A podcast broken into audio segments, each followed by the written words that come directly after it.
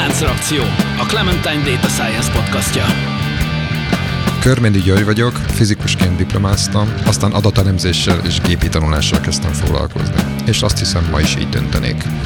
Kovács Gyula, Data Science Trainer. Célom az adatelemzési kultúra minél szélesebb körben való elterjesztése. Könyves Tóth előtt vagyok, hivatalosan matematikát, programozást és pszichológiát is tanultam, de az életben azt is megtanultam, hogy a nem hivatalos tanulmányok éppen annyira fontosak. Póli Ferenc, digitális terméktervező, tanácsadó, startupper és podcaster, akiben évtizedek óta harcol a programozó és az újságíró. Szervusztok, kedves hallgatók! Ez itt a Láncreakció Podcast, a Clementine Data Science podcastja, ahol a mesterséges intelligencia és gépi tanulás kérdéseivel szoktunk foglalkozni, meg egyébként valami olyasmivel, ami elsőre talán nem is tűnik tudományos érdekességűnek, aztán majd kiderül, hogy de. Viszont, még mielőtt abba belevágnánk, van egy kérdésem, nem is nekem van ez a kérdésem, ezt a kérdést most előtt hozta, de mind a hárman, mert hogy Gyula megint szabadságon van, így hát hárman vagyunk, mind a hárman megpróbálunk rá válaszolni, hogy mit gondoltok arról, hogy a, arról a mondásról, arról a megközelítésmódról, hogy a szűzkéz nyer. Van ennek bármiféle tudományos alapja? Hogy, hogy meg hogy igaz. Mivel a Feri tette fel a kérdést, pedig az előd akarta, ezért most egyedül maradtam, aki, mert az előd akarja nyilván lecsapni majd, úgyhogy egyedül maradtam itt a válaszadással. Nem, nem lecsapom, ez nem egyszer. De én úgy érzem most itt egy nagy levegőbe pörgő Akkor labda vagyok. nagy, Akkor viszont csap, nagy levegőbe pörgő labdának érzem magam most. Ezt most így ketté választanám nyilván a, a tudatos, vagy a nem tudom, racionális részét, mert azt szerintem Hát van egyfajta magyarázat, hogy igen, van, mert hogy így a, a pont amiatt, hogy így a stratégia sztohasztikus és ismeretlen mondjuk egy, egy kezdőjátékosnak, vagy, vagy ilyen bizonyos értelemben irracionális is akár, tehát nem feltételezhetünk feltétlenül racionalitást, vagy csak korlátozott mértékben. De egyébként én, én inkább a babonás részét fognám meg a dolognak, mert az, az, az viszont így láttam közelről, hogy egyes játékoknál, mert ez most leginkább a kártyára mondják ezt, meg a kimondott ilyen szerencse alapú kártyákra, nem?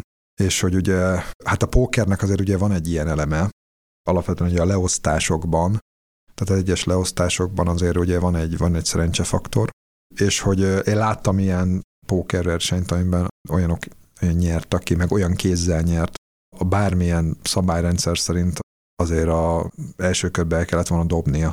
És nem nincs, tette? az a, nincs az a feltételrendszer, ami miatt azt a lapot tartania kellett volna, de végig tartotta, és gondolkodás nélkül emelt mindenre, és mindent megadott. Ugye, ugye általában egy pókerbe az a nehéz játszani, amikor sokan vannak, és sok az ilyen, akkor mindig az, hogy megadnak mindent, és hát ugye statisztikailag meg azért beszokott jönni az, hogy hiába van sokkal jobb kezed, azért nem feltétlenül nyersz. Na és akkor olyan ilyen nyert, aki a legelemi szabályait sem tartotta be. Akkor tehát te már láttál ugye, olyat. Ugye ennek van valószínűsége természetesen, hogy, hogy ilyen esetben nyer, de hogy, de hogy tényleg így közelről megélve, hogy akkor tényleg nyert, az ebbe, ebbe egyfajta ilyen babonás hit is eluralkodott ennek a kapcsán bennem, hogy ennek így kellett lennie. ja, szerintem ez biztos így van, hogy kétféle dolog van, tehát vannak az ilyen véletlen játékok, snúrozás például, aminek a végén földobnak pénzdarabokat, és a, mit én, a fejeket mind elviszi, a képpen feldobta. Itt nyilván egy olyan helyzet, hogyha valaki még soha nem snúrozott és beáll a snúrozók közé, akkor az egy feltűnő jelenség, hogyha hogyha hirtelen nyer, és erre az emberek emlékeznek, és általában ugye a babonák De miért a snúrban van stratégia? Tehát bármi? Nem, hát abban van egy ügyességi rész is, mert az van, hogy ugye a snúrban az van, hogy pénzdarabokat dobálnak egy vonalra vagy a fal felé, hogyha a vonalra megy a pénzdarab, az a snúr, hogyha meg a fal felé, akkor meg pedig, hogyha oda föláll a fal fele, úgy fölbillen, az a snúr.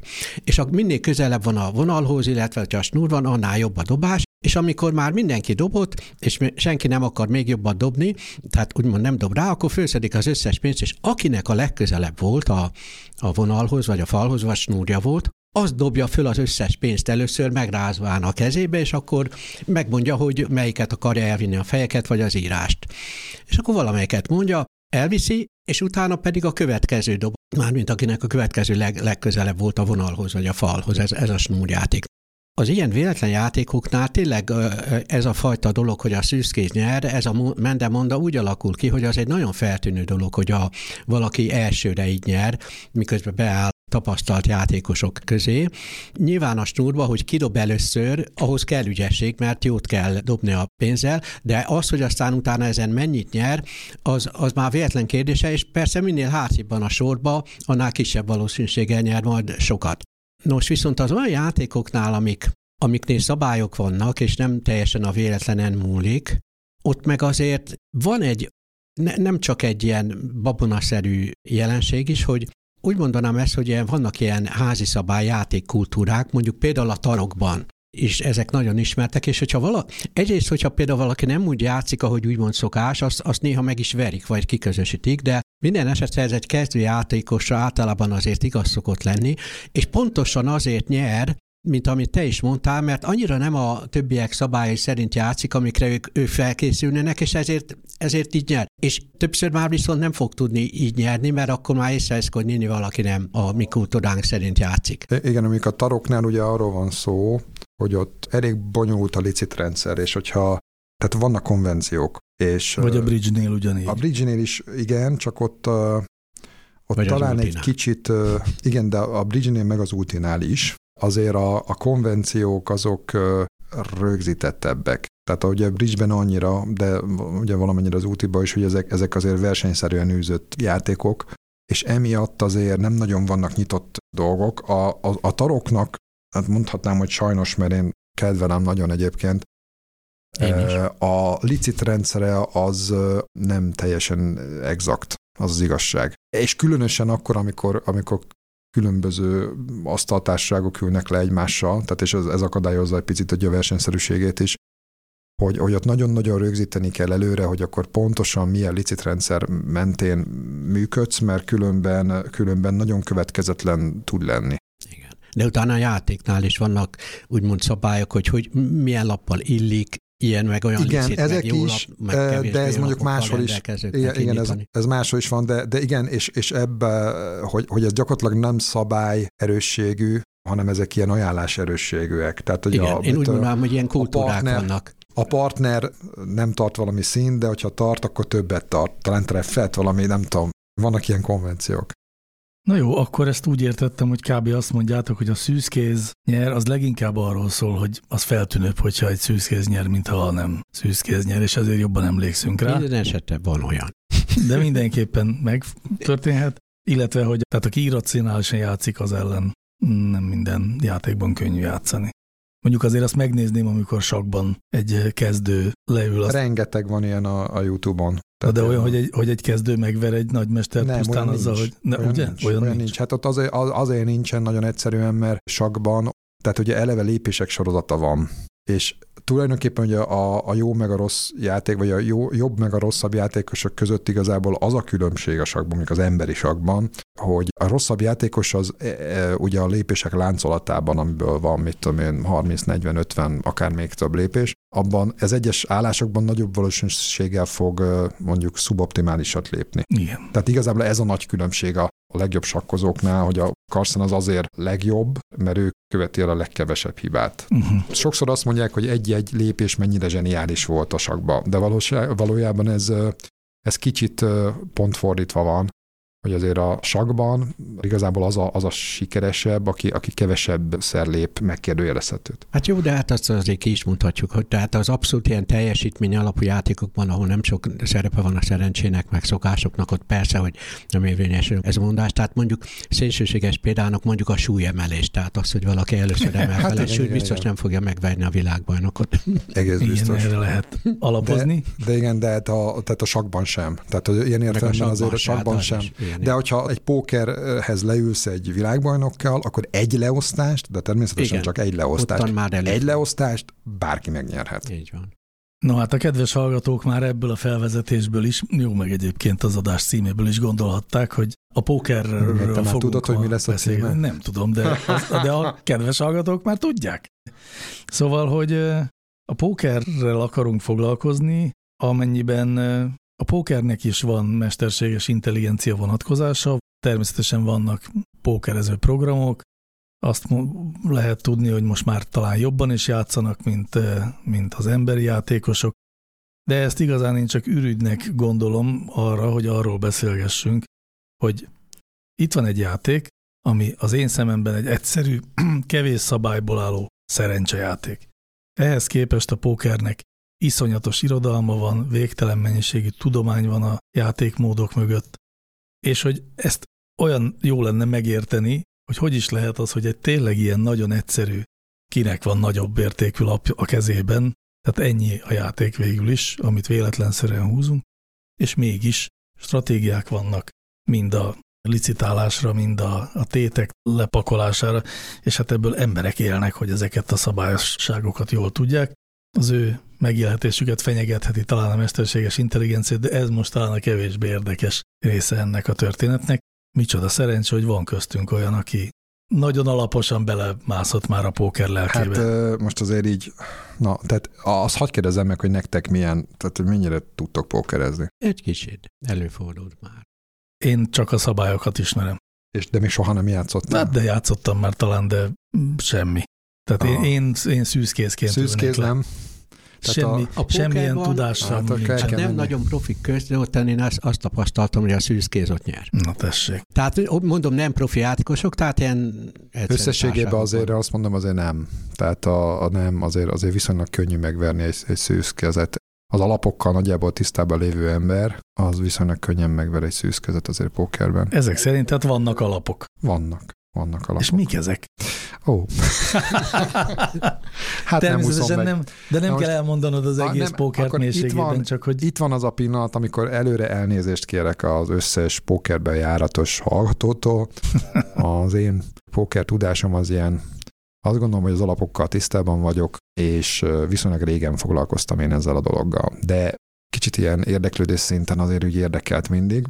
Mikor egy kicsit közelebb kerültem volna ahhoz, hogy ezzel egy igazán sok időt töltsek, akkor, akkor ezt mérlegeltem ezt a ez is egy ilyen döntési pont volt, hogy, hogy, hogy akarok-e én ezzel igazából sokat foglalkozni, és aztán úgy döntöttem, hogy, hogy nem. Tehát az életemben tudok más elfoglaltságot is, ami hasonlóan inspirál, vagy még jobban is intellektuálisan, és talán egy kicsit jobban érzem magam mondjuk a pár évvel később, amikor csak azt tudnám felmutatni, hogy mondjuk jó sokat pókereztem, és mondjuk esetleg még talán nyertem is vele valamennyi pénzt, ha esetleg. Mert hogy hát ugye sokan próbálkoznak azzal, hogy ebből megéljenek, mert olyan vonzó dolognak tűnik elsőre, de valójában igazából kevés, kevés embernek sikerülni, és hát ennek az okai igazából sokkal inkább egyfajta fókuszáltsági, meg fegyelmezettségi kérdés a, a, a pókerrel mondjuk pénzt nyerni, mint mondjuk azt, hogy nem tudom ki mennyire okos. Tehát azt gondolom, hogy a legtöbb ilyen pókeres, aki azok alapvetően okos, jó emberek, nagyon jó memóriával szoktak rendelkezni, mert az érdemes, meg az ilyen megfigyelő képesség, az, az nagyon fontos. De a maga a póker mi? Hát most természetesen ugye sokféle pókerjáték van, most itt a Texas Hold'emról fogunk beszélni igazából, mert ez a legelterjedtebb, meg én is ezt ismerem. Ugye ez, amikor két lapot osztanak mindenkinek, és utána meg a egy ilyen három-egy-egy felállásban öt lapot letesznek középre, és igazából az nyer, aki bizonyos kártyakombinációkat ugye össze tud rakni a legjobb öt lapot, tehát a saját két lapja az ugye minden, nem feltétlenül, bocsánat, tehát a saját két lapja és a lent lévő öt lapból a legjobb öt lapos kombinációt összerakja. Tehát a összesen hét lapból kettőt kihagyhat, nyilván a mentén, ami neki a legkedvezőbb, és akkor a, a maradékból kell összekombinálnia a lehető legjobb lapot, ami azt jelenti, hogy ilyen figurák vannak, tehát a, leges legerősebb az éppen a Royal Flush, ugye, de mondjuk a póker, ugye a névadójáték, talán azt a legegyszerűbb így nem akarom végigmondani nyilván, az a négy egyforma lap, hogy egy 52-es francia kártyával játszák, ami, amiben például, hát azért 52 lapos, ezt már definiáltam, és ebben ugye né, például négy, egyfajta labból, tehát mondjuk ázból vagy királyból mondjuk négyféle van,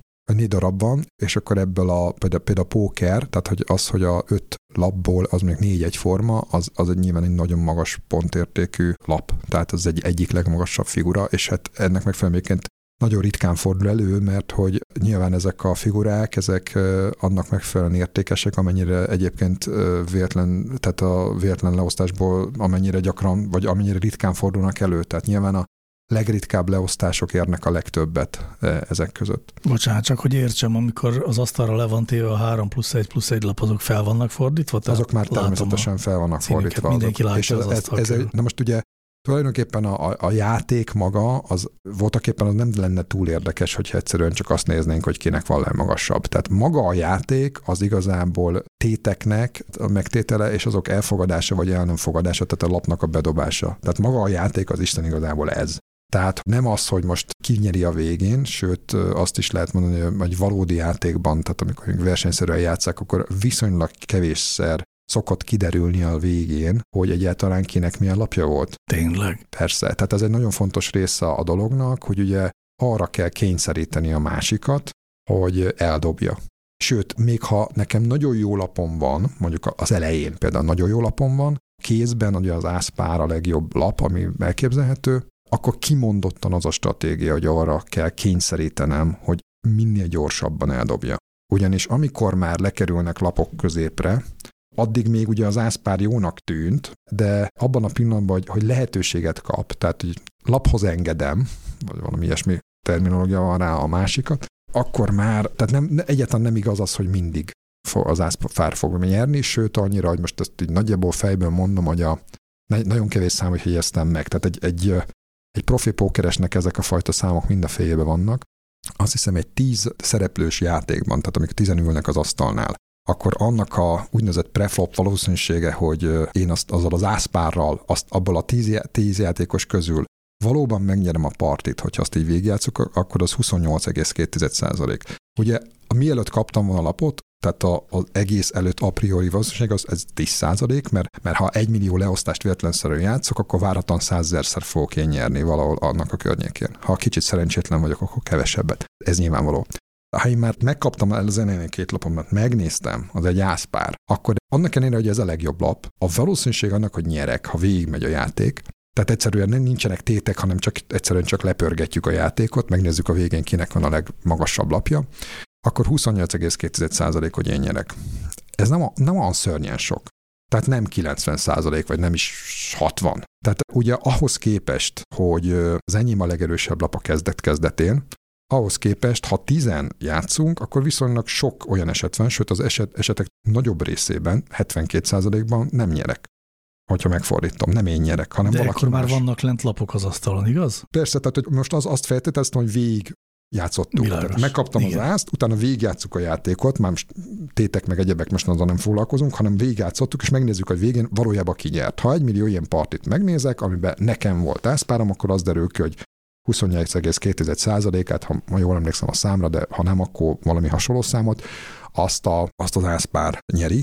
Viszont 72 százalékban meg nem az ászpár nyeri, hanem valaki, aki az elején ennél gyengébb, vagy akár lényegesen gyengébb lappal Ugye a leggyengébb lap a két lapból az a különböző színű 7-es, 2-es, ez azért, mert ebből, le, ebből jön ki a legkevesebb és legkisebb értékű figura, vagy ebből jöhet ki a végén. Na most a vicc az ugye az, hogy éppen a legmagasabb kombináció is, a, a Royal Flush is kijöhet tulajdonképpen a két, a két hetes kettessel is, bár akkor mondjuk mindenkinek kijön, mert ugye a, a, akkor ugye úgy jött ki egy leosztásból, tehát az, az öt lap, ami lekerül az asztalra, az egy Royal Flush. Az egyébként döntetlen ilyen hogyha végigmegy. Oké? Okay? Nem Nézem tudom. a Ferit, hogy ne, nem, elveszette már. Teljes, teljes erőből Mindegy, kapaszkodom ez, az na most ezek, ezek, ezek banális dolgok adnak, aki tud játszani, aki meg nem, az meg, szóval nem tudom, nem tudom, hova lőjünk. Hát van, akinek ott kell keltem magyarázat, hogy a szívet miért mondjuk körnek. Igen, igen, igen, monkör. Ja, hát azért, mert francia kártya egyébként, hogy megadjuk Igen. a megfejtést. És franciául a kör, A kör, szívet jelent. Francia. Hosszú ével. Na, hol tartottam? Na ugye? Ó, ez jó, jó ügyesen Ez volt direkt. megszakítottad a folyamot, szóval hogy azt kezdted mondani, hogy mielőtt a, lekerülnének az asztalra a kártyák, akkor még az ászpár az nagyon sokat ér, amint jönnek a kártyák az asztalra, Tehát akkor már igazából- sokat. És akkor már kicsit közeledünk majd a témához. Tehát a racionális stratégia az, hogy nem engedem laphoz a többieket, hanem valami borzasztó téttel megpróbálom őket elriasztani. Borzasztó, de azért racionális téttel. Tehát például lehet egy másik ászpár is horribile valaminek, valaki másnak a kezében, vagy valami más hasonlóan nagyon jó lap, amivel úgy gondolja, hogy, hogy, hogy játszik ellenem. Ennek még számtalan oka lehet, hogy miért gondolja azt, hogy, hogy ő neki játszania kell velem, tehát ott a, a játéknak a helyzete is ezt indokolhatja, meg az ülésrend, meg rengeteg dolog. De például ugye eleve ugye van az a kis vak meg nagy vak. Tehát ugye azért, hogyha most a, kázi mindenkinek ilyen nagyon középszar lapja van, akkor mondjuk könnyen lehet, hogy akár mindenki eldobná. De azért, hogy ne legyen minden parti ilyen, eleve van egy kis vak, meg egy nagy vak, akinek kötelezően megadandó a az alaptét, illetve az alaptét fele. Ez, ez, tehát egy-egy játékos igen, neve igen. a Egy, kisvak, és mi ez mindig körbe megy, igen, tehát hogy egy, van egy asztalnál ülünk, Értem. akkor mindig van egy kisvak, meg egy nagy vak, ez, ez így ö, rotálódik, tehát így megy körbe, hogy éppen ki az. Azt is előre lehet tudni, hogy én most kisvak vagy nagy vak vagyok egy játékban, nyilván az elején be kell tennem ezt a tétet, és akkor az alaptétet, hogyha én nekem eleve be kellett adnom, akkor nyilván játszom. Hogyha Motivált nem vagyok arra, hogy ne dobjam el. Hát igen, tehát ha, ha csak az alaptétet adják meg, akkor nyilván, nyilván játszom, akkor nem is kell semmit csinálnom. Tehát nagyon buta dolog lenne bedobni. Ha ráemelnek, akkor a már nehezebb dolog, mert ugye nagyon gyakran egyébként a legelején lemegy a játszma, akkor az igen gyakran azért megy le, mert, mert senki nem adj. Tehát, hogy mondjuk tényleg az ászpár van a kezemben, és az elején ülök valahol, akkor ráhívok valami nagyot, na innentől kezdve nem vagyok már annyira képbe, hogy a, tehát mit tudom, jellemzően mondjuk a, egy néhányszorosa kell legyen, gondolom, mert egy két-háromszorosa biztosan a, a, az alaptétnek, hogy már az, akinek a nagy vak van a kezében, már az is erősen meggondolja, hogy megadja. Egyébként mindenki más, hogyha ilyen középszar lapja van, akkor ezt is szabály szerint el fogja dobni. Na mer.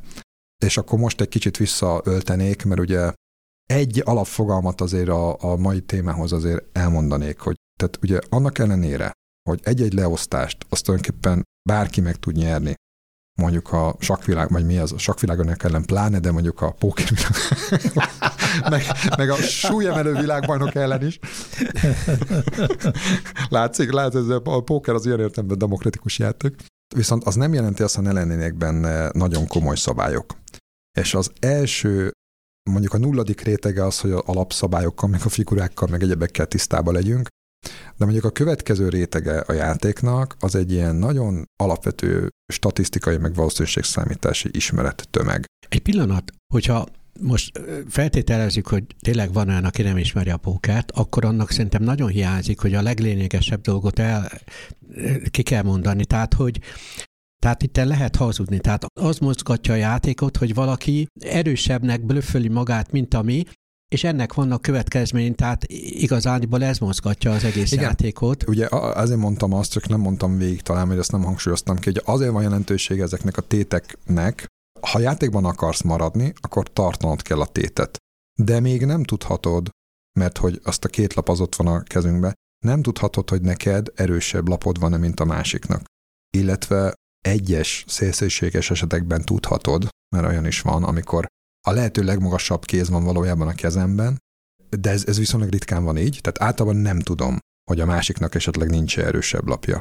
Ez a bluff. Tehát, tehát már mint hogy itt, le, itt van a bluffnek jelentősége, hogy, hogy hát ugye nem csak bluff van, hanem egyszerűen hibás hívás is lehet, tehát igazából lehet az, hogy tehát a másik emelt lehet, hogy a szabályokat nem tudja, és igazából semmi lapja nincsen, lehet, hogy elnézett valamit, de az is lehet, hogy jó lapja van, és az is lehet, hogy szándékosan különbözőknek fogva blöfföl, mert tudja azt, hogy nekem akár gyengébb lapom is lehet. Illetve arra számít, hogy nekem, ha erősebb lapom is van, de nem annyira erős, hogy én azt, azt eldobjam illetve hogy megtartsam, hanem megadjam a tétet. Valamilyen oknál fogva a játék valamilyen helyzetében én azt nem akarom megadni. Tehát ugye mérlegelni fogom a kockázataimat. Na, de mert egy picit viszont visszamenve, mert ez viszont anélkül érthetetlen, hogy én elmondjam itt a valószínűséget. Ugye arról van szó, hogy korlátozott információkkal rendelkezünk a játékban, játék elméletileg is majd erről szól lesz, hogy a fontos, hogy korlátozott információkkal rendelkezünk a játékra vonatkozva, tehát ugye a játék végéig nem tudjuk azt, hogy a másiknak milyen lapja van, illetve a játék egyes szakaszaig még azt se tudjuk, hogy amik lerakásra kerülnek, azok milyen lapok. Tehát egy idő után aztán azok így fel, kikerül, kiderülnek, de, de ez javítja vagy rontja a pozíciónkat, tehát akkor nyilván en, erre megfelelően reagálunk. Na most, az elején ugye kettő lapot ismerek, és abból már van egy valószínűsége. Ugye a lehetőségek tárának, amit mondtam, hogy mi annak a valószínűsége, hogy abból nyerek vagy nem, tehát az egy jó lap vagy rossz lap, ennek a valószínűséget ezt nagyon pontosan ismernem kell. Tehát egy kicsit is komolyan gondolom a pókert, akkor pontosan tudom, kell tudnom, hogy még különböző színű ász, jumbo vagy bubi, az igazából az mennyire erős lap, vagy mennyire nem erős lap. Mondjuk más lapokhoz viszont annak ellenére, hogy nem tudom a másikét, de a saját magamat azt, azt, azt pontosan kell tudnom értékelni.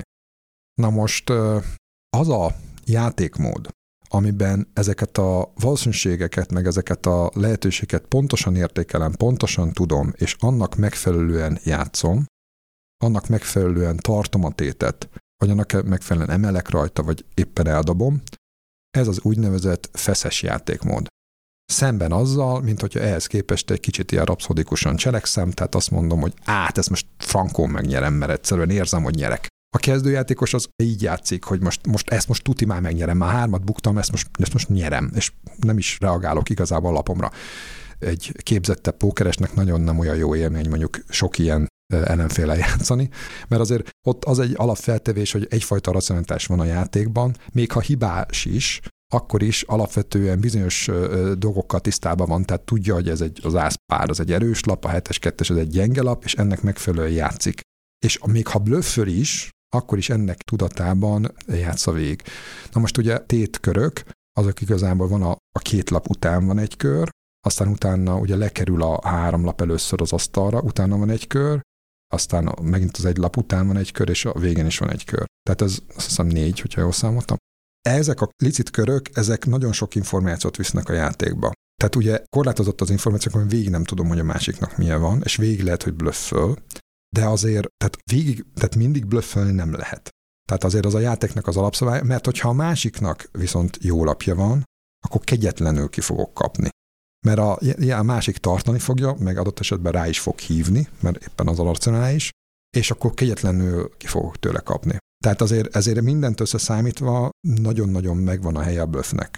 Meg a másik dolog, és akkor innentől bonyolódik Isten igazából el, hogy amikor hívok, tehát amikor emelem a tétet, akkor mekkorát hívok. És akkor itt jövünk most már a mai témánkhoz, mert tulajdonképpen az alapjátéka, meg az alapvalószínűségei a pókernek azok már régóta ismertek, és tulajdonképpen ementén akár még meg is adható egyfajta ilyen Hát a feszes játék mindenképpen, tehát a feszes játék fogalmaz mindenképpen, és akkor, és akkor ehhez képest egyébként a, a szigorúan véve feszes játék ugye attól feszes, hogy mindig alapok erősségének megfelelően játszom, ergo nem blöffölök soha. Na most ez ellen könnyű játszani, mert hogyha tudom, hogy valaki mindig feszesen játszik, akkor csak azt kell figyelnem, hogy mit reagál, mit rak éppen adott helyzetben, és pontosan fogom tudni, hogy milyen lapja van. van mert annak megfelelően fog ő mindig játszani, tehát tulajdonképpen egy információt ad a lapjáról direkten. És én ehhez képes tudok játszani. Viszont ha ő is ezt feltételezi rólam, és mondjuk előtte ülök, és én licitálok előbb mondjuk az adott körben, akkor például meg tudom zavarni egy blöffel, mert ő is azt feltételezi, hogy én is így cselekszem, vagy mondjuk, hogyha valamelyik így, így számol éppen, és akkor, akkor erőnybe kerülök, mert akkor ő, nem, ő neki nem racionális az, hogy, a, hogy, hogy például ezt a lapot adott esetben tartsa, ő ezt el fogja dobni. Tehát a feszes játékos az sokszor dob egyébként, most így nagyon konyha nyelven fogalmazva.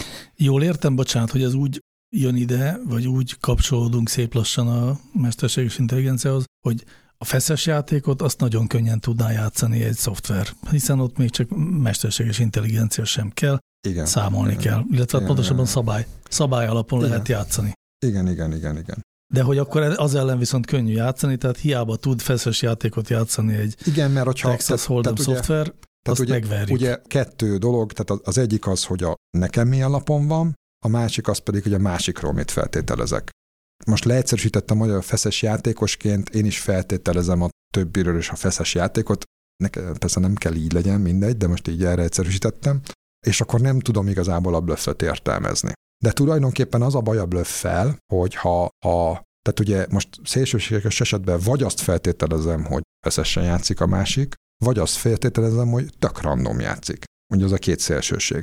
Na most, hogy tök random játszik, az azt jelenti, hogy semmi információt nem ad a tétjeiről, tétjeivel alapjáról, mert hogy semmi köze a kettőnek egymáshoz. Ha ezt feltételezem, tulajdonképpen ez ellen se van nagyon nehéz játszani. Mert ez is egy olyan stratégia, hogy akkor viszont tudom azt, hogy nem ad információt, teljesen random, tehát attól függetlenül, hogy most mekkorát hívott, annak nincsen információ tartalma alapja tekintetére. Ilyenkor logikus ugye a feszes játékot játszani, nem? Igen, igen, de igen, a gond a kettő között van nyilván. És hát itt a, fokozatok, mert, mert innentől kezdve igazából, amikor valaki elkezd blöffölni, tehát ismeri alapjának a, az erejét, de ennek ellenére bizonyos helyzetekben blöfföl, tehát nagyobb tétet, ugye blöffölni úgy lehet, tehát fordítva nem lehet blöffölni, tehát úgy nem lehet blöffölni, hogy bedobom a lapot. Tehát az, az ugye nem, nem blöff. Tehát, hogy tök jó lapon van, de bedobom. Ez nem blöff. ez, ez. Viszont fordítva, mert ugye, ugye az a feltételezés, hogy nyerni akarok, tehát nyerni akkor tudok, hogyha... hogyha... De várjál, várjál, úgy lehet blöffölni ilyen módon is, hogy eleinte megpróbálok magamról kialakítani valamilyen képet a többi játékosban. Azt, igen, van ilyen, de azt nem úgy csináljuk, hogy eldobjuk a pókert. Tehát az Értem. nem... Tehát a, Ezt nem csináljuk. az- Oké, az erről nem lebeszélsz egy- engem. nem egy sikeres stratégia, tehát az, Jó. az, az már kicsit túl gondolja. Akkor nem fogok ilyet csinálni, megígérem. És innentől kezd bonyolódni a dolog Isten igazából. Tehát az, hogy a, a, a tétek hogy vannak, és akkor most kell a, az elméleti bevezető, ebben a cikkben is, amit itt olvastunk, az a, ugye a cikknek a címe a New York Times-ban jelent meg, és mi is a címe, hogy a, mindjárt mondom. Hát, a, hogy az AI Mi- miért- leuralja a Igen. pókert, valami ilyesmi, nem? Hogyan lehetetleníti el valami ilyesmi Hogyan? címen? hódítottam meg az AI a pókert, ez, ez, a, ez a tételes szím. Mindjárt lelövöm a poént, hogy szerintem egyébként nem hódította meg, abban az értelemben nem, mint ahogy a, sakk vagy a go meg van hódítva, ilyen értelemben ez igazából nincsen meghódítva, nem feltétlenül, tehát még az, azt nem mondanám, hogy nem verne meg egy gépi játékos, egy rutinos pókeres, de minden esetre egyébként, hogyha a gépi játékosnak nincsenek előzetes ismeretei, vagy nincsen egy előzetes stratégiája a pókeres szemben, akkor azért, akkor azért elég jó esélye vannak a pókeresnek. Tehát azért itt igazából inkább olyanok vannak, hogy stratégiák vannak. Ott kezdjük, hogy játékelmélet. A játékelméletet azt hiszem 1945-ben írták meg a Olyasmi, Neumannnék. A nagyon- Neumann, ugye Neumann kell itt emlegetni, valóban ennek a, az egész játékelméletnek ugye a megalapozója volt a Morgensternnel ezzel a, az eredeti cikkével, és azért is érdekes, mert ők kimondottan a pókert, illetve a pókernek egy ilyen egyszerűsített ö, verziót is használták arra, hogy, hogy ezt, a, ezt az egész elképzelésüket szi- szimulálják. Magyarul egy ilyen korlátozott információs helyzetben, de racionális, és a másikról is feltételezett racionális cselekvésekben elkezdték vizsgálni, hogy ilyen esetekben milyen stratégiákat érdemes követni, milyen optimális stratégiák vannak, és aztán utána ez nagyon messzire fejlődött, és akkor ugye ez, ennek van a póker felé egy ilyen lágazása, vagy nyilván aztán a pókerbe ez visszafolyt, hogy, hogy ezt elkezdték komolyabban értelmezni. Először egyébként elég sokáig nem nagyon tudták jól ezt alkalmazni, mert igazából a, ugye ugyan beszéltük ezt a valószínűségi szintet, tehát ezt a feszesség, meg egyéb játék fogalmát, ezt ismertnek tesszük fel, tehát tegyük fel, hogy nagyon jól tudja értékelni még a játékos a saját lapját, és akkor tegyük fel, hogy blöffölni is jól tud, tehát hogy az, azzal nincsen problémája, felismeri azokat a helyzeteket, amikor mondjuk ez a, a bluff ez megtető, viszont akkor jön a nagy kérdés, hogy oké, okay, ezt mind tudjuk, de akkor, akkor egy adott helyzetben milyen tétet alkalmazzunk.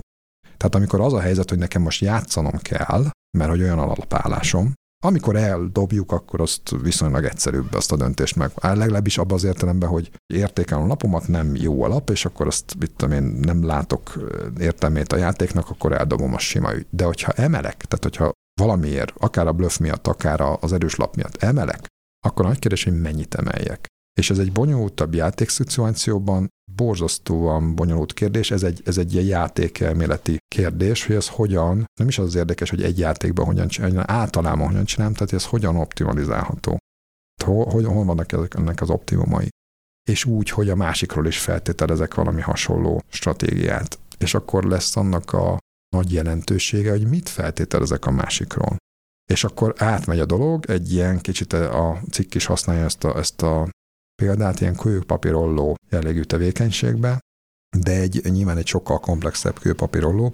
Tehát, hogyha én tudom a másikról, hogy egy mondjuk azt, egy papír stratégiát követ, vagy feltételezem, hogy, hogy én a, a mentén fog cselekedni, akkor, akkor én nyilván egy olló stratégiát igyekszek követni a licitjeimmel például. Az is kiderülhetett már, hogyha valaki, vagy, vagy ha nem, akkor mondom, hogy azért igazából itt természetesen ez egy stohasztikus folyamat, már abban az értem, hogy ilyen, ilyen vannak ilyen, ilyen, ilyen kicsi véletlen dolgok vannak benne, tehát ez egy-egy leosztásra ez nem fog kijönni. Tehát vagy, vagy adott esetben itt is működik az, hogy mondjuk rossz napom van, akkor igazából bukni fogok. Tehát most az a, akár hosszabb sorozata is lehet a, ezeknek a rossz lapoknak, tehát igazából a lapokra nem vagyok azért befolyással, tehát az simán elképzelhető, hogy azért, bukok egy nagyobb összeget éppen, bármilyen optimális stratégiával ültem le. Vagy mondjuk ugye póker versenyek szoktak ezek gyakran lenni, abban is. Tehát könnyen lehet, hogy viszonylag hamar kiesek, hogyha egyszerűen nem voltak olyan napjaim, amik, amik versenyképesek, vagy hát a, nem is, az a, nem is akkor szoktak leggyorsabban kiesni, amikor rossz lapok vannak, mert akkor folyamatosan eldobom, meg nem értékelem úgy. Hanem amikor, amikor mondjuk az elején bejön egy olyan lap, ami igazából egy jó lap, és a stratégia is azt mondja, hogy menni kell előre, és most igazából nagyot tudok vele nyerni, de hát azért gyakran az van, amikor nagyot tudok nyerni egy lappal, akkor nagyot is tudok veszteni. Tehát a másiknak is van egy hasonló előrös lapja, ő is úgy értékel, így belemegy, és akkor az elején van egy ilyen head off, tehát egy ilyen összecsapás, és akkor pont elbukom, és akkor izé kiszálltam gyorsan. És tök mindegy, hogy mennyire optimális stratégiát akartam követni. Na most ugye, ami történt itt ebbe a, hát ezt ő AI-nak nevezi, nem az a fajta AI azért, amire mi itt többnyire gondolunk, inkább arról van szó, hogy ezt az egész döntési teret, hogy, hogy igazából mikor, milyen helyzetben mit érdemes csinálni, azt egy ilyen, hát én mondjuk ilyen szimulációnak mondom, nem biztos, hogy pontosan mondom, de egy ilyen, mindesetre egy ilyen, egy ilyen, egy ilyen nagyon komoly optimalizálási feladatot lehet, tehát különböző paramétereket lehet megadni, mondjuk, amit feltételezünk, vagy amilyen stratégiát akarunk követni, és akkor tulajdonképpen a gép, vagy ez a szoftver, ez alapvetően kiszámolja ezeket a, egy ilyen döntési fának a rengeteg ágát, bogát, meg egyebet, így optimalizál, és akkor végén kezembe ad nekem egy követendő stratégiát, vagy egy guideline-t, hogy hogy is érdemes játszanom, vagy utólag mondjuk le lehet ellenőrizni, hogy mennyire követtem jól. Tehát e, magyarul egy adott leosztásnál, egy adott helyzetben igazából nekem mennyit is kéne hívnom. Tehát, hogyha mondjuk nem tudom, 10 forintos alapon játszunk itt az asztalnál, de már volt két kör, és nem tudom, 120 forint a pot, amint ugye a középen annyi pénz van, és akkor tudom, hogy ki mennyit hívott, meg nem tudom, és mondjuk egyébként meg most lejött egy olyan lapod az asztalra, ami azért az nekem még esetleg eh, jó, vagy, vagy gondolhatjátok ti arról, hogy nekem az egy nagyon jó lap, mert el akarom veletek kitetni, akkor, eh, akkor én erre hívok egy nagyot. Tehát eh, azon van a szabályrendszerben, hogy nekem mindenképpen hívnom kell ebbe a, hely, a szituációba, mert azzal foglak benneteket arra kényszeríteni, hogy ti is hasonlóan racionálisak vagytok, hogy eldobjátok, akkor én mekkorát hívjak Isten igazából. Tehát, hogyha 120 forint van len, akkor én most 10 forintot hívjak, akkor 20 forintot hívjak, azzal nem foglak benneteket elrettenteni, hanem azt meg fogjátok adni szívbaj nélkül, mert ha már 110 forint len van, nincs olyan nagyon rossz lapoktok, meg még esetleg van esélyetek, hogy még erősödik, hogyha még egy lap lejön, akkor ezt meg fogjátok simán adni. Azzal nem rettentettelek benneteket el. Szép. Szép. Akkor egy jóval nagyobbat kell. Na igen, de mekkorát? Tehát ha meg, ha meg, ha meg valami gigantikusat nagyot hívok, beleszaladhatok abba, hogy esetleg nálad meg ott van a optimálisan legjobb lap. Mert mit tudom én, lekerült most egy hetes, vagy, vagy mit tudom, a második hetes, de igazából neked van egy hetes párod a izébe, ami mindent verni fog, mert egy pókered van igazából a kezedbe, de egy ilyen sunyi póker, tehát igazából hát nem nagyon, tehát nem nagyon gondolhatok én arra, hogy nálad pont van egy hetes, mert ugye nem úgy játszottál esetleg eddig, vagy nem tudom. És akkor mi van? Beleszaladok egy nagy ívással, te meg, te meg simán meg fogod adni, mert abból, abból az elképzelhető legjobb lap mondjuk a, a hetes póker, még csak kockázatot sincsen. Tehát le, azt már utaltam, hogy lehetnek olyan helyzetek, hogy még kockázatot sincsen, viszonylag ritkán van ilyen, bármit megfogad, meg bármit. Na például az érdekes, na az is egy érdekes stratégia, hogy hogyan húzod bele a másikat egy minél nagyobb. Mert ha meg, ha meg hatá, halálosan nyerekbe vagy, akkor meg pont nem az a stratégia, hogy elrettensd, hanem, hogy, hogy mindenki hívja, be a pénzt, hanem, hanem, hogy minél nagyobbat ö, ki tudja belőle csalogatni valahogy. Hát ugye a szélsőséges az az all-in, amit ugye mindenki tud, amikor betolják, tehát ugye nem feltétlenül vannak egy, egyébként az a, ugye a verziója válogatja, de, de van a, a no limit játék az, amikor, amikor igazából all-in lehet menni, tehát akkor mindenki mindent betol. A licit rendszerrel meg az egyéb nem is beszéltem, mert az is tök mindegy, azt most félrevitt volna és akkor all-in van, és akkor eldöntöm, hogy akkor az all-inre ugye all-in-re lehet reagálni. Nyilván, hogyha neked van több zsetonod, és mondjuk én nyertem, akkor neked azért maradni fog zseton, tehát az nem azt jelenti, hogy elvittem mindent, akkor a végén meg kell számolni, tehát nyilván, hogyha az egyiknek kevesebb van, és az nyer, akkor igazából csak annyit tud nyerni. A másik viszont akkor értelemszerűen kiejti az egyiket, hogyha annak volt kevesebb. Tehát egy ilyen helyzetben hogyan tudlak belehúzni, hogy egyébként én nekem, én nekem a, a lehető legfrankóbb lapon van, tehát, tehát hogy semmiféle kockázatot nem vállalok vele. Hozzá nem értőként nekem az jutott eszembe, vagy arra gondolnék, hogy ugye mennyi olyan gépi tanulásos megoldás van, amikor az algoritmusnak mutatunk nagyon sok mintát, abból tanul, és aztán ezt alkalmazza. Ezt nem lehet megcsinálni Itt nem a pókerjátéknál? Itt nem Azt értem, megy. hogy most amit olvastunk, abban nem ez történt, de annak nem lenne értelme. Nem, nem elsősorban le, le, lejátszott partikat néznek, mert annak nem sok tétje van. Tehát igazából ö, stratégiák vannak, tehát egy adott helyzetben adott ö, korlátozott információs, tehát nagyon ritkán megy végig a parti eleve.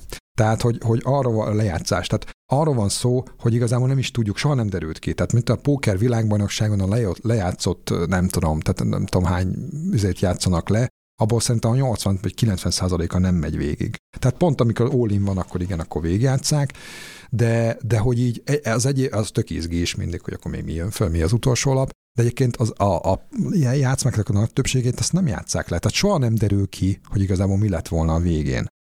Ugye, amikor a pokert nézik, azok az, azért vannak előnyben egy picit a nézők, mert ők látják a többi mindenkinek alapjait. Tehát marha okosak, mert ők tudják, hogy mit kéne játszani de, de a, attól lesz bonyolult a dolog, hogy ugye hát a másik az nem tudja, tehát, ott, tehát hogy ettől, ettől lesz igazából izgalmas. Visszatérve az egészre, ez a programra, tehát ugye ez a PioSolver az, ami az egyik, ami, amit ugye megcsináltak így a, a tehát ugye az elméleti alapok lefektetése után nem olyan nagyon régen megcsinálták ezt a egy lengyel fejlesztő csinálta ezt a PioSolvert, és van néhány hasonló, amelyik, amelyik ugyanezt tudja, hogy tulajdonképpen megadsz neki egy stratégiát, amentén kiszámol egy, egy optimális stratégiát, tehát nagyon sok ilyen, ilyen kimenetelt feldolgozva. Ez inkább ilyen szimuláció, vagy szimulációszerűségnek mondanám, és e, ez ugye a nagy különbség, hogy, egy, hogy tulajdonképpen exakt a rendszer, és nem arra épít, hogy a másik, illetve hát bizonyos fokig épít rá, mert vannak feltételezések, hogy a másik hogy fog játszani, de ennél többet nem tudok. Uh-huh. Ott esetleg még azzal lehet kiegészíteni, hogy olyan típusú tapasztalati információ, hogy hogyha mondjuk konkrét ellenfelekkel játszok, akár online, olyan típusú tapasztalati információ, hogy mondjuk mi a, tehát van ilyen bet frequency, tehát, hogy hányszor adja meg például az alaptétet egyáltalán. Az egy nagyon, nagyon fontos ilyen, ilyen alapfogalom. Ugye ezt is körülbelül lehet sejteni, hogy egy feszes játéknál igazából egy alapstratégiánál nem túl sokszor. Tehát az mondjuk, hogy tizen játszunk egy asztalnál, az is számít, hogy hányan játszunk, mert egyébként tök máshogy kell játszani, hogyha kevesen játszanak, vagy akár kett, kettesbe játszunk, mint hogyha, mint hogyha sokan játszanak. Tehát teljesen más a, már az elején a, a játék. De hogyha még tizen játszanak, az egy ugye alaphelyzet, mert ezek a nagy pókeresztalok, ezek a tiszősek, akkor ott van egy, van egy alapfeszesség, ami azt jelenti, hogy most nem emlékszem fejből, olyan tízből olyan kettő-három játékba maximum, amiben, amiben részt szokott venni. Ugye hogy eleve a nagyvakos partiba jó eséllyel benne van, meg szintén nagyobb eséllyel ugye a kisvakosba is, tehát ezt a kettőt. És akkor még egy játékba, kettőbe van olyan erős lapja, hogy, hogy azt mondja, hogy én ezzel játszani fogok. Ha meg valamilyen esélybe olyan helyen ül, akkor vannak ilyen, ba, ilyen vak esetek, tehát amikor már, amikor már előtte már jó páran eldobták, akkor ugye már nem az a helyzet, mint az elején, tehát hogyha előttem már öten eldobták, akkor már csak öten vagyunk. Amiből lesz egy nagy vak, meg egy kis vak, de még van kettő másik, az már csak négy ellenfelem van, és akkor igazából már csak azokat kell kiszorítanom. És akkor jönnek azok a ilyen összetettebb dolgok, amikor ilyen közepesen jó lapon van, tehát mondjuk esetleg a feszes játék szabályrendszere szerint nem szabadna fogadnom, de egy ilyen speciális helyzetbe ülök, akkor adott esetben megkockáztatom azt, hogy erre most akkor hívok. Viszont akkor nem hívhatok kicsit, tehát akkor nagyot kell hívnom, de nem ekkorát. Na és akkor ezeket optimalizálja ki ez a gép, mert itt nüanszok. Tehát én most ezt ilyen elvi szinten mondtam el, és én is csak ilyen elvi szinten értem ezt, vagy, vagy foglalkoztam vele, de valójában az igazi nyeremények itt a nüanszokban lesznek.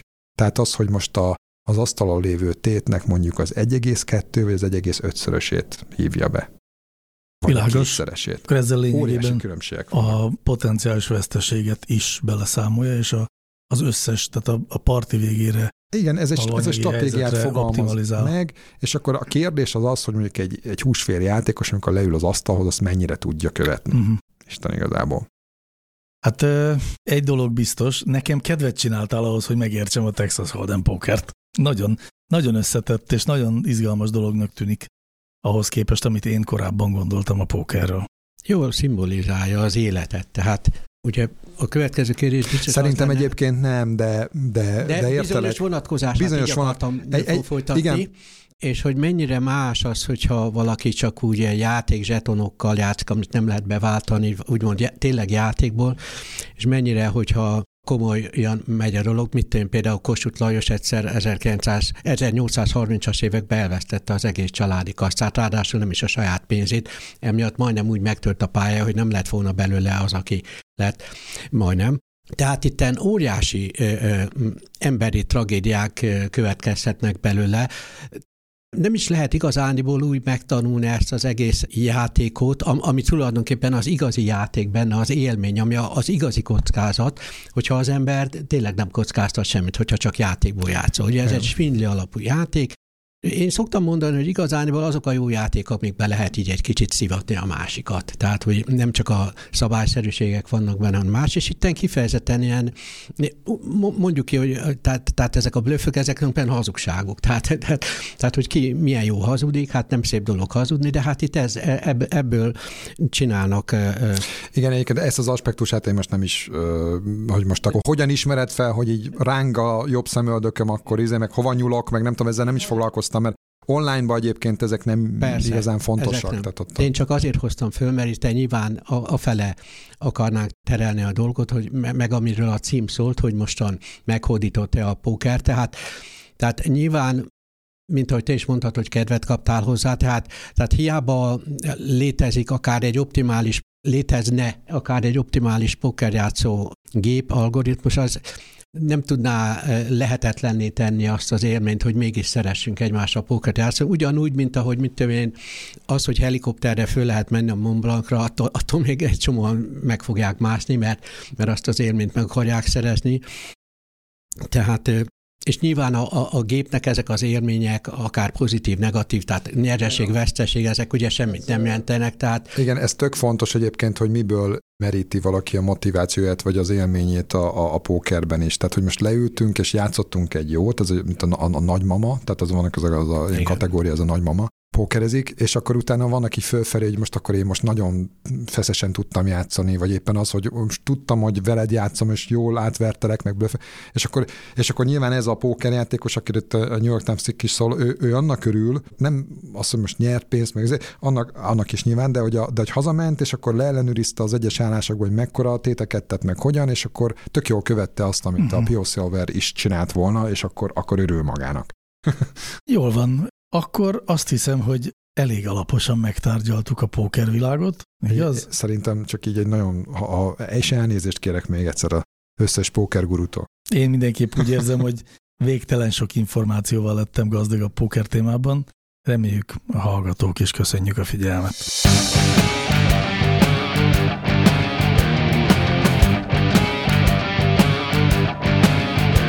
Láncreakció, a Clementine Data Science podcastja.